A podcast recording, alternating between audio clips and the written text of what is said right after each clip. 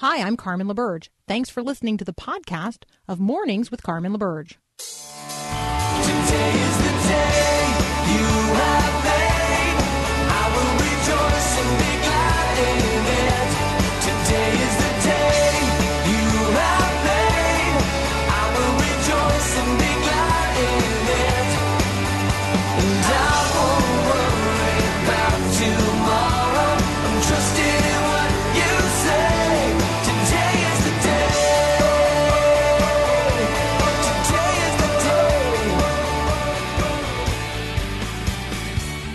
Morning. Today is the day. It is August the 8th, 2019.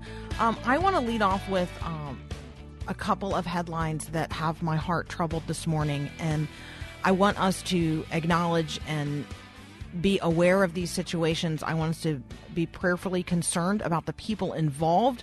And then I want us to um, be activated in whatever way the God, in whatever way God so leads you to be activated. So uh, you will not know yet the name of um, of, of Jimmy Jimmy Aldaoud, um, but you are going to learn his name. He is a brother in Christ, 41 years old was you know grew up and lived in the Detroit area. He was deported to Iraq in June and he died on Tuesday. Um, he ju- he died on the streets in Iraq, um, a place he had never been his entire life, a language he did not speak, uh, and a nation that did not want him. And so I want you to just consider for a moment uh, that you were born in a refugee camp instead of being born wherever you were blessed to have been born and that as uh, refugees, your parents made their way to the United States of America a lifetime ago, nearly 40 years ago in Jimmy's case. Uh, so he, he was raised here in the United States of America. He was educated here in the United States of America. And here in the United States of America, he had access to the insulin that he needed uh, to treat his diabetes. He was deported to Iraq um, as a part of uh, a U.S. effort um, related to the deportation of people with criminal records. And um, uh, Jimmy's a Chaldean Christian. Jimmy is a person with whom you and I, as Christians, are going to spend eternity. That's actually more important information than uh, where he was born or the circumstances of his his physical birth, or frankly his national um, status. He's a brother in Christ, and uh, so this is needs to be a conversation about mercy. It needs to be a conversation about who we are as a people, and it needs to be a conversation about, um, I mean, real immigration reform. Now, the conversation that you are going to hear a lot about today are the immigration and customs enforcement raids that took place yesterday in the state of Mississippi. Many of the 680 people who were arrested yesterday are also Christians. They work in uh, chicken processing plants in Mississippi. Uh, they are um, uh, they are undocumented, or they were not able yesterday to present documents to uh, immigration and customs enforcement agents. Yesterday was the first day of school for uh, the children of these 680 people who were not there when their kids got off the bus were not there when little kids who went yesterday morning for the first day of kindergarten or the first day of first grade or second grade or on up, their moms and dads were not there at the end of the day. And I want you to think about that for just a moment. Um, we as neighbors, we as fellow Christians, we as fellow citizens of the United States of America, we're now going to live with the consequences of American citizens. These kids were born here of American citizens citizens who are forever now going to remember the first day of school of the 2019-2020 school year. They're going to remember this. And so when we talk about immigration and when we talk about uh, people's immigration status and when we talk about documents or people being undocumented, we're talking about people who have kids and people who went to work yesterday uh, in order to earn the money to put food on the table and a roof over uh, the heads and and clothes on the backs and school supplies in the backpacks and on and on and on and on. Who exactly was supposed to take care of those children when they got off of those buses yesterday? And could we think for just a minute about that consequence before we arrested their parents yesterday at work with no plan, no plan of how we were going to care for those children who got off the bus? So I want us to be people who um, who think about whether or not this is who we want to be as a people. It was not the Trump administration who did this. In the United States of America, we the people are the government. And so if this is not who we want to be and this is not how we want to treat people, then we the people need to do something about it. All right, my um, first conversation partner this morning is Ben Johnson from the Acton Institute. He and I are going to turn our attention to uh, the responses, the backlash related to the shootings in El Paso and Dayton, specifically in relationship to the Second Amendment. So we are going to be talking about guns. That's up next here on Mornings with Carmen.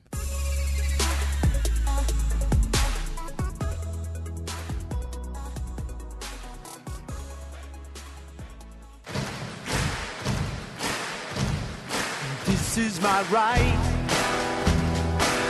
a right given by God to live a free life. Ben Johnson is back.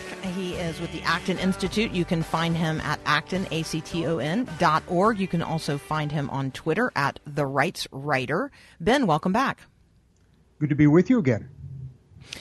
Okay, so um, uh, we are going to tread into a conversation this morning that um, we need to have, but uh, I'm also a little hesitant to have because I don't exactly know where to start. So let's do this.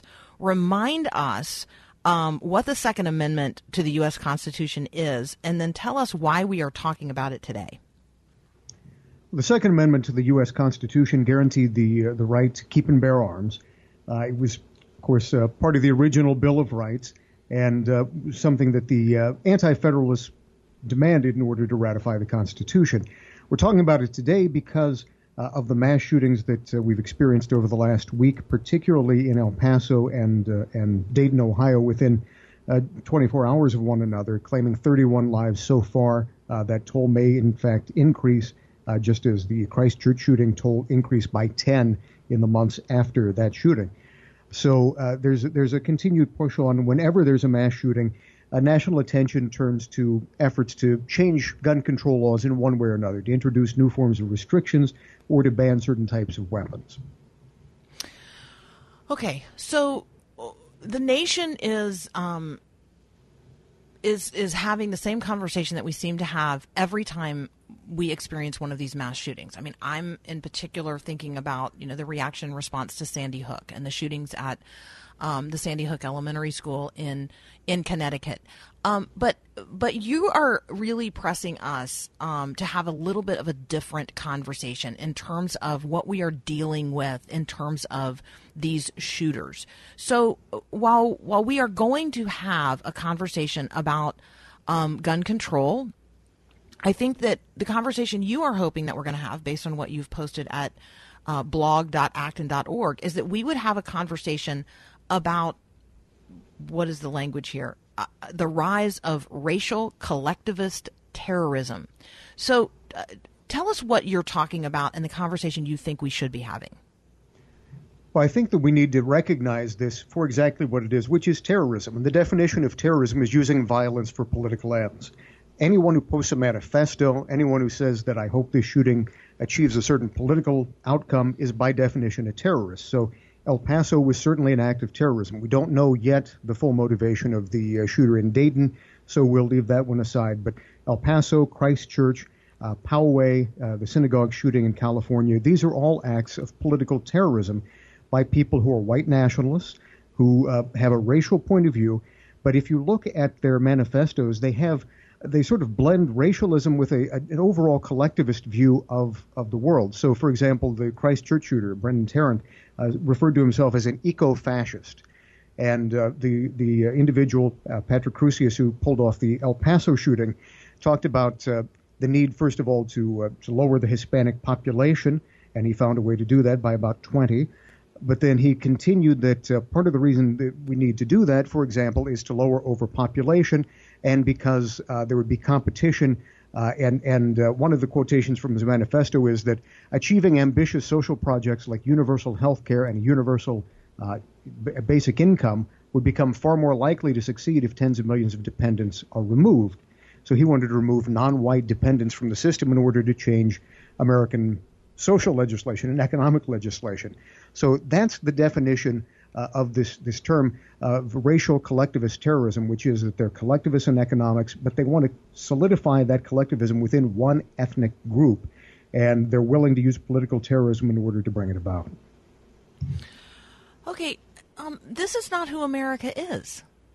I mean, um, Americans are not American because we are all of one ethnicity. I mean, am I am I just so off base in my uh, my understanding of America as you know like a legitimate melting pot? You couldn't be more on base. Uh, that's that's certainly the way that uh, uh, generations of us have conceived of this country, is as a melting pot of all races, cultures, nationalities, where people can come here, and as long as they uh, adhere to our Constitution and our American way of life, everyone is welcome here. Uh, and we live together in peace and harmony. And that was more or less the, the point of view that all of us held until very recently in the sort of higher academic culture where identity politics came in and it reimagined America's history where uh, the fact that most most nations have been ethnically based.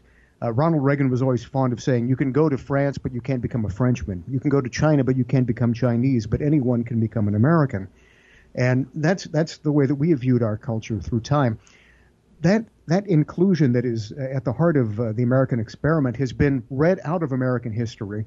History has been viewed exclusively in terms of Amer- America's defects, uh, our, our long uh, peculiar institution of slavery and Jim Crow, and everything else. Uh, the, the fact that we had within America the uh, the ability to cure what was wrong with America by what was right with America has been excised from uh, American textbooks, and then America has essentially been balkanized into various different ethnic groups and and uh, different forms of identities, uh, and now increasing with gender identities as well. So we're balkanizing further and further into this identity, and you can't help but have conflict. And when various uh, various groups begin to to uh, act that way and uh, to to demonize American history, then uh, people who were never radicalized become radicalized, and violence becomes more palpable across the board.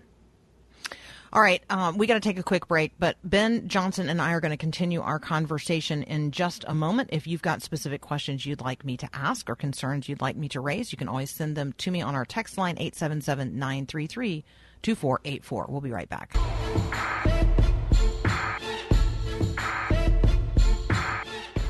Ben Johnson is with me again this morning from the Acton Institute. You can find it at acton.org. And the Wall Street Journal actually profiled Acton uh, in, in something called When the Market Meets Morality by William McGurn. Um, ben, can we talk about that piece in particular? Because I, I think that, you know, I refer to you being affiliated with the Acton Institute and acton.org, and then um, there are probably a lot of folks that don't even know what that is and what it means, um, who Father Sirico uh, is. So, will you just um, brief us in on when the market meets morality? It's a pleasure to see this uh, appear in the Wall Street Journal in their weekend interview section this past Saturday.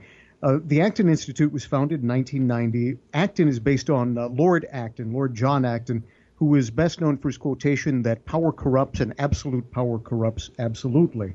Uh, that that really is the key, uh, we believe, to understanding power dynamics and uh, what happens when government becomes the sole arbiter of of morality. We think that instead, uh, markets and morality are really what drive uh, human flourishing across the board. The Acton Institute was founded in 1990 by uh, Father Robert Sirico and Kris Mauren, and essentially what what we look for are the principles that encourage human flourishing and a free and virtuous society in the United States, and particularly in my uh, uh, aspect as the editor of Religion and Liberty Transatlantic around the world, how we can encourage those principles. Uh, so one of one of the things the piece focuses on is the fact that we believe very strongly that markets are important, uh, but markets are not enough. They're they're they are necessary, but they're not sufficient for human flourishing. You know, this came up at the Democratic debate. Marianne Williamson, who's probably the most spiritual person on the stage, uh, referred to markets as amoral and uh, that uh, they were a kind of a false god. Well, the fact is that uh, the market isn't a, a moral mechanism. The market will equally produce whatever the values of the people who are living in that society demand that it produce. So the free market will equally produce Bibles or pornography, depending on the values of the people. What's important, though, is that we, we have a conscience that's well formed, we have religious principles that pervade that in order to shape what it is that society produces. Uh, a communist or command economic system doesn't do any better, it just produces less. So we, we need to focus on producing as much prosperity as possible in order to share it around the world and to bring as many people into uh, an area where they can use their gifts and their their uh, talents to the best of their ability to help others instead of just trying to scrape in order to get by. That's really what's at the heart of the Acton Institute. So, capitalism is not the enemy of uh, becoming a good society because that's what we're told over and over and over again. We're told that corporations are, you know, they're bad, um, which is interesting because, I mean, I, don't know about you, but I'm, I mean, everything today is in, is incorporated. Like nonprofits are corporations. So when we use this language, right, it's a little bit confusing. But I think that we are we're being told that corporations are bad. We're being told that capitalism is bad, um, and and yet we're being told that by uh, a culture that has really no set categories, no way of of actually determining what is good or bad. And you guys are really speaking into that. And I think that's really what uh, the value that we add is to to show that uh, when it comes to these kinds of eco- these kinds of economic decisions, it's important that we look at them clearly, that we understand what a market is, and uh, the way that markets and morality interact with one another. You're right. Uh, society has decimated our sense of morality when it comes to every other aspect, and yet somehow they say that the market, by allowing people to interact freely, is immoral. Uh, I, I, if you don't have any morality, then by definition there is no immorality. But uh, that they never seem to put those two together. Uh, by the same definition, you're right. A corporation is nothing more than a group of people who come together. It's a group of individuals who join together for a common purpose. It may be business, it may be nonprofit, but it's just a group of people. It's individuals. It's nothing more than that. Uh, and so a corporation is no better or worse than the people who make it up.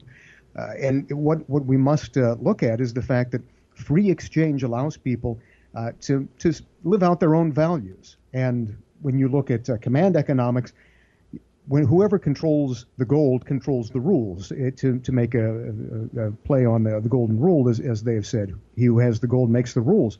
When the government has the gold, what that means is in a command economic system, they decide what morality you will live and the way that you can live your life. Having having uh, free exchange and having your own money gives you agency it gives you freedom. It gives you the ability to live out the values that you cherish and hold so deeply. And without that freedom, then you have to live someone else's morality, and ultimately it circumscribes your own sanctification. Okay, so I have a lead for you in terms of something I would love to see somebody publicly reflect on.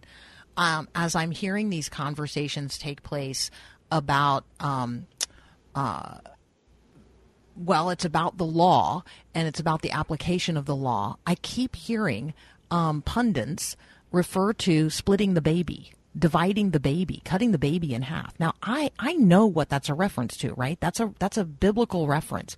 But nobody journalistically seems to be making that connection for people. They're just allowing people to throw that reference out there in public and never define it. So there you go. There's a lead for something that you can write about so that we can then talk about it. Yes. Well, thank you. I'm always looking for material. So. I know. I know. People can send. Hey Ben, how can people communicate with you if they have ideas for things they'd like to uh, they'd like to communicate with you directly? What's the best way? Well, uh, the, uh, honestly, online at Twitter is a good way. You've mentioned that. My handle is the Rights Writer, R I G H T S writer, like paperback writer, but I write about human rights. Uh, or the Rights Writer at gmail.com. So same same spelling. I know. And then they can find you at Acton, A-C-T-O-N dot O-R-G as well. Ben, thank you nice, so much. Thank oh, you. Go God ahead. bless. Go ahead. We got 30 I, I seconds. was just going to say, ahead. it would be nice to hear from your listeners. I, I hear from the anti-fans all the time. So it'd be nice for some constructive criticism for once. Thank you, and God bless. Okay, okay. All of my um, happy people who love Ben Johnson, you got to reach out to him. Uh, the rights writer uh, on Twitter or reach out to him at acton.org. Um, he needs a little encouragement. There you go. That's we're in the world to encourage one another. We'll be right back.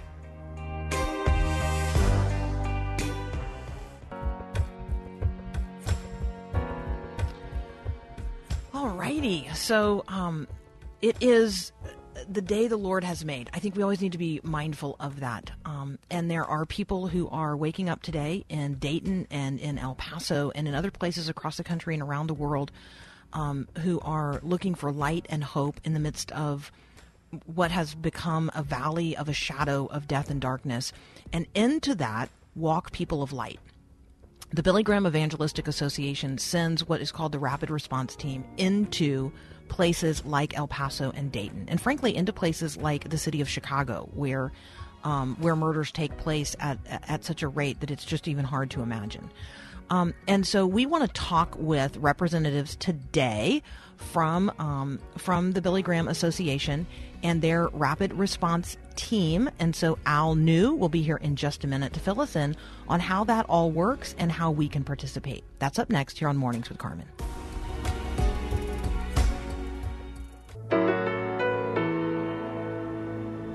So folks often ask, like, well, how could I hear that conversation again? I, I missed something that you said, or I want to remember what book you talked about, or um, hey, I just I was busy and I couldn't uh, I couldn't hear the live program. Well, you can go to myfaithradio.com and you can click on the podcast link and or the podcast tab, or you can just click on the tab for Mornings with Carmen. And um, what you'll find there is a whole menu of the conversations that we have here each and every day. And they're actually broken up into segments and then into chapters. So if you just wanted to pass along, let's say the conversation that we had with Brian Bays about friendship, Christian friendship, and how we cultivate Christian friendship, you could you could do that. You could say, "Hey, I want to share that with a friend of mine." You can click on it, you can share it, you can download it, you can listen to it. Um, and you can always subscribe to the podcast, and then you'll never miss a show. So you can do all of that at myfaithradio.com. Do you know what your enough is? Hi, this is Callie Breeze with Thrivent, helping you be wise and thrive. In a culture where more is better, the idea of enough almost seems like a foreign concept. It is certainly countercultural. We buy a starter home with every intention of trading up to a bigger one. We find all kinds of reasons to justify a new car, and that quickly becomes not enough, too. Phones, computers, dishwashers, they're all updated almost every year with some new bell or whistle. For me, it's honestly tempting to want all the newest models. But when your purpose in life is bigger than material things, defining your enough becomes easier. It's figuring out what you need to take care of yourself and your loved ones, and sharing what you have with others. And honestly, enjoying it all along the way. Ask God to help you figure out what you're enough. You'll find yourself with less money stress so you can live a more content, confident, and generous life.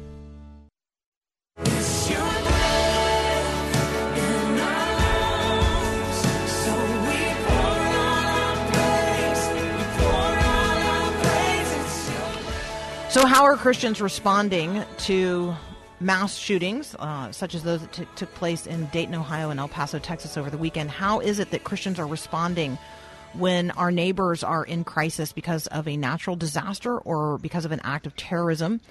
Um, the answer to that question, in part, is how the Billy Graham Evangelistic Association sends out what they call rapid response teams. And with us today is Al New from the BGEA Rapid Response Team. Al, welcome back to Mornings with Carmen.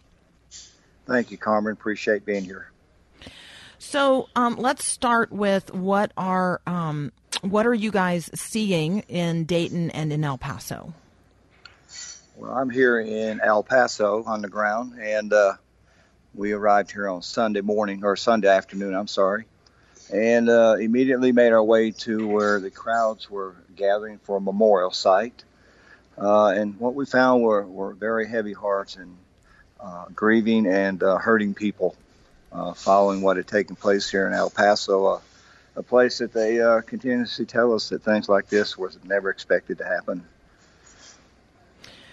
I'm I'm I'm I'm betting Al that that's what you hear everywhere you go. Like you hear this is not supposed to happen here. This is not who we are. Um, this is not how we treat people. This is not our community. Um, that's a that's a traumatic uh, like wake up when people realize they're waking up in a world that is not as they thought it was. Um, I'm guessing that that you guys experience that pretty much everywhere you go. Uh, we sure do. Uh, one of the one of the differences here in El Paso uh, is the culture of the people. Uh, a lot of places we go, people don't stick together even after a, a mass shooting. Uh, but here, uh, the communities come together and they've been together, and we're seeing thousands of, of people daily just gathered at the memorial sites, just holding each other up and, and loving on each other to get through this uh, traumatic event they've been through. So, Al, when you, um, well, let's start with um, what is the Rapid Response Team and why? Why does the Billy Graham Evangelistic Association um, respond to tragedies? Like, I think there's some people are going to think that that's not what an evangelistic association should be doing, but there's a real motivation in, in your heart to do this.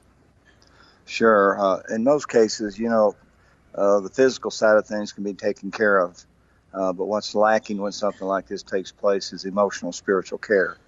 Mm-hmm. So the Billy Graham Rapid Response Team, that's what we are. We come and uh, we come alongside of those who are hurting and grieving as a ministry of presence, uh, and we just stand with them, uh, pray with them, minister with them, and we don't care what their backgrounds are uh, because they're all God's children.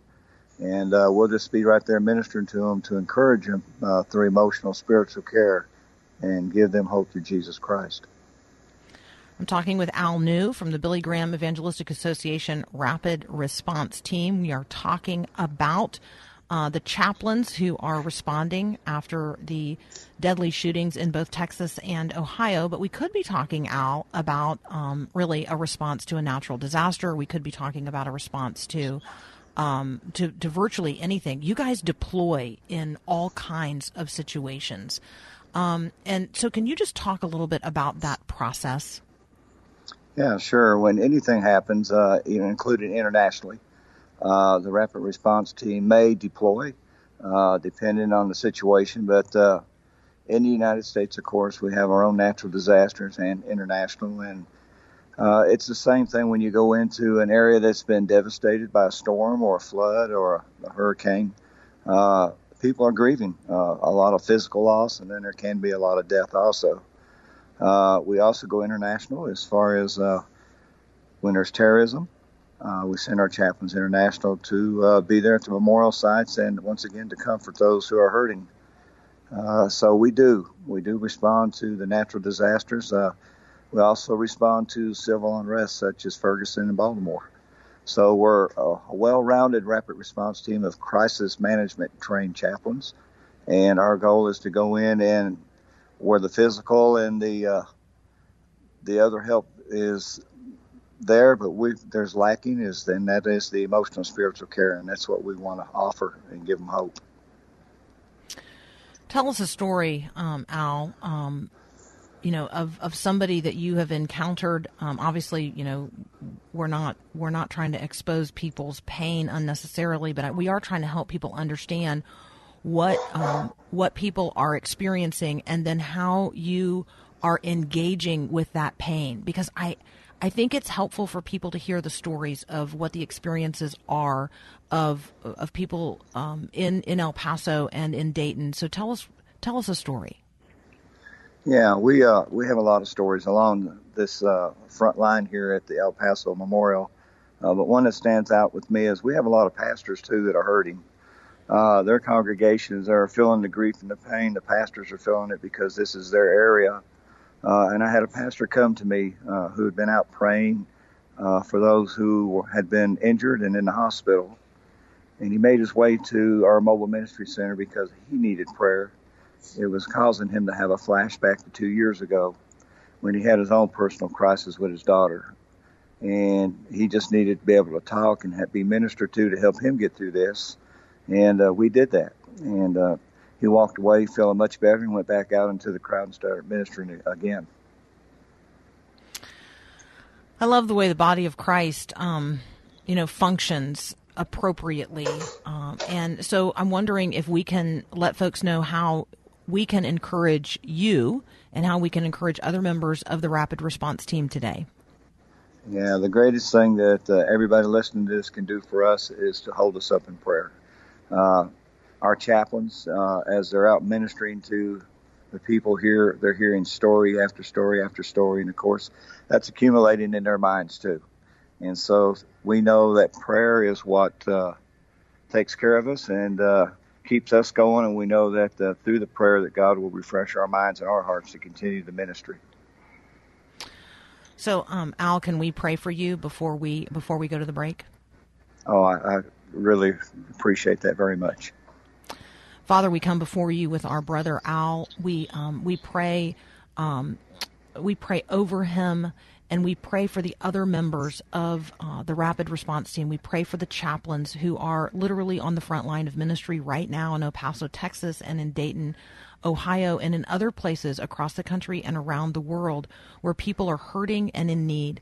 Um, we thank you for these men and women who represent Christ and represent the body of Christ, putting flesh on the gospel.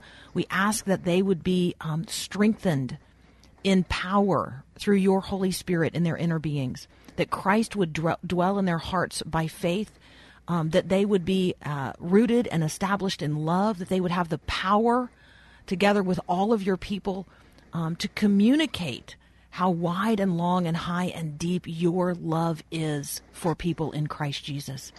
And that the love of Christ would extend to more and more people through this um, expression of the gospel. Uh, we thank you, Father, in Jesus' name. Amen.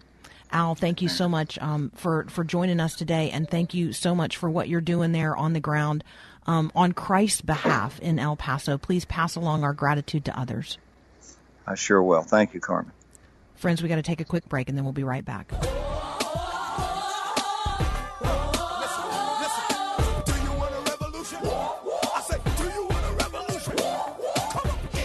Well, that would have been interesting music to come back on, Paul, if um, if Al had still been with us. So, um, I think that uh, one of the things that Paul Perot and I were recognizing is that our brother Al sounded exhausted.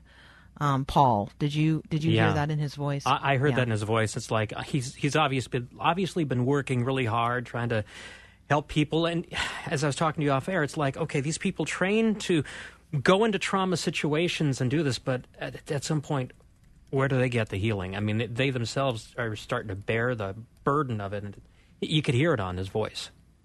Well, and we are. Uh, it never ends, Yeah. right? It's not as it's not as if oh we can deploy um, and respond to one crisis, and then there's going to be time to to take a step back and heal because these things are happening in such literally rapid succession. Um, and so I think that. Um, Wow, maybe we just need to encourage uh, Christians today to be sure we are caring for one another and we are caring for those people who are literally on the front lines of compassion uh, ministries. Yeah, yeah. Especially when you think that for them to do effective ministry, just like Christ, they have to take the burden, the trauma on themselves to at some level. And yeah, they they need Yeah, the, they need the it's support. hard. Yeah. It's hard. Okay, so um, if you are uh, if you're out there today on the front line of ministry, which really the truth of the matter is you are on the front line of ministry, whoever you are, whatever you are walking into today, as an ambassador of the kingdom of heaven, you are actually on the front line of ministry. So let me speak to a moment um, to those of you who are uh, going to spend the day at home, or you are going to spend the day um, on the front line of prayer. Um, you have the possibility of advocating uh, on behalf of uh, Christians who are like Al, who are in El Paso, Christians who are in Dayton, Christians who are in Mississippi, figuring out how to respond and accommodate the children uh, of 680 parents who were arrested yesterday. And um, and now those kids got to figure out this morning how to go to the second day of school in the same clothes. Um, you know probably not with the lunches that their moms would have packed. And so um, there's trauma happening in people's lives. Uh, hundreds of people died last night across the united states of america because of opioid overdoses. And um, many of them had kids. So I, the traumas that people are waking up to today are many. There will be people today who will get devastating um, diagnoses related to either their own personal health or the health of a loved one. There is trauma out there. There is brokenness. These are what I call the mean times for a reason. So we talk about the mean time. Um, we live in days that feel mean, like mean. And so I want you to consider what it means for you as a person indwelt by the Holy Spirit of the living God to bring the gospel to bear today in some tangible way on the life of another person. What does it mean for you and I to walk the gospel out into the world um, with all of its beauty and truth in a way that is light in the mean times? People are experiencing the meanness today um, of racism. They're experiencing the meanness of um, uh, of xenophobia. They're they're experiencing the meanness of just a culture that has no respect for life. Um, on and on and on. And so you and I are God's people. We are the body. We are the hands and the feet and the voice. Um, we're the ones who who can give hugs and walk alongside and hold a hand or be a shoulder to lean on. And so God's going to call on you today to pray. He's going to call on you to step out. He's going to call on you to step up. He's going to call on you to take a stand, to stand firm. Um, and I want you to be equipped to do that. Uh, That's um, when we talk about my why and why I get up every morning to do what I do. Um, that's a huge part of my why. I want you to be fully equipped for every good work that God has prepared in advance for you to do. And I don't know what all of those good works are going to be. Um, I don't know all of the divine appointments that God has already set, um, but God knows. And so I trust that when we till the soil of these conversations each and every morning, God is uh, equipping you by the power of His Holy Spirit with His Word um, to enter into the conversations that He knows you're going to have today, the opportunities that He knows you're going to have today to represent, represent Christ. And so, as you um, prepare to walk into this day, maybe you're already on your way um, into work. Maybe you're already on your way to school. Maybe you're already uh, in the drop-off line um, in the in the first week of school. Maybe you are still on vacation. Um, maybe vacation isn't over, and so the ministry that's going to be ahead of you today is with um, service personnel who are doing jobs uh, in in order to enable you to enjoy the place or space where you are um, away from home. Each and every one of those precious people is dealing with something. Many of them are dealing with trauma, some kind of trauma in in life or relationship. They're living right on the very edge of um, of economic disaster, um, and some of them are living in outright fear.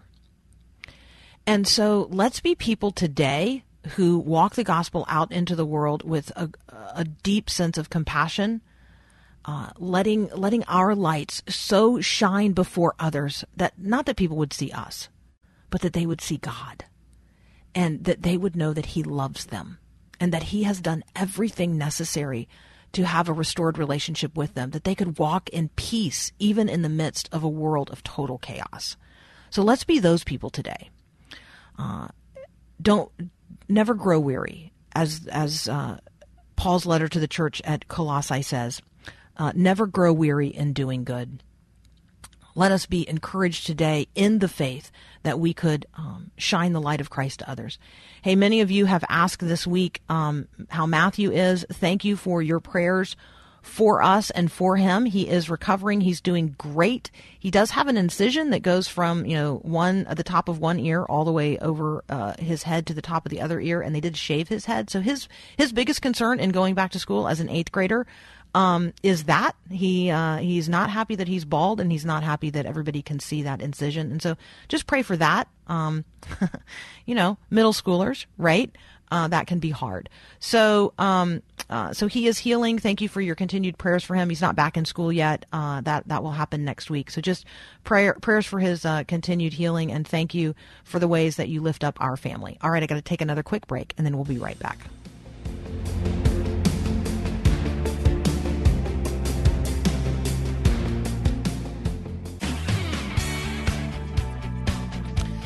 All right, so in uh, in our next hour together, we are going to talk with Juliana Taimoorazy. She is the president of the Iraqi Christian Relief Council. We're going to talk about our brothers and sisters in Christ and the plight of Christians in Iraq. We're going to talk specifically about uh, the case of uh, Chaldean Christians being deported back to Iraq, a place they've never lived, a language they don't speak, a country that doesn't want them um, and and what's going on uh, in relationship to all of that. We're also going to visit with Justin Earley again about the common rule. He and I are specifically going to till the soil of one specific rule. We're going to talk about what it looks like to delve into the Bible before we turn on our phones. So that leads me to the question that I often ask Where in the Word are you today? I mean, while I appreciate that you're listening to us here, um, I want you to be listening to the Lord our God first and foremost. So, where in the Word are you today? Uh, did you start the year with a Bible reading plan? How's that going? Uh, it, what are you reading? What are you filling your life with in terms of the Word of God? You and I both recognize that the that the world is going to you know put pressure on us today. There are going to be the there are going to be ways in which. Um, uh, you know, we are pressed in upon. And then the question is, what's going to come out of us? And if we're full of the Word of God, then what comes out of us is going to be uh, grace and truth, right? If we're full of the Spirit, what comes out is going to be the Spirit. If we're full of something else, or if we have failed to fill our lives with the Word of God, then when the pressures of this day come, what's going to come out of us is not it's not going to be pretty. So let me encourage you to be in the Word in order that what comes out of you today would be the Word and be consistent with the Word. All right, you're listening to Mornings with Carmen. We'll be right back.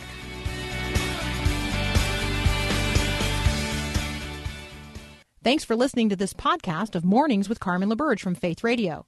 If you haven't, you can subscribe to automatically receive the podcast through iTunes or the Google Play Music app. That way, you never miss an episode. It's also available anytime at myfaithradio.com.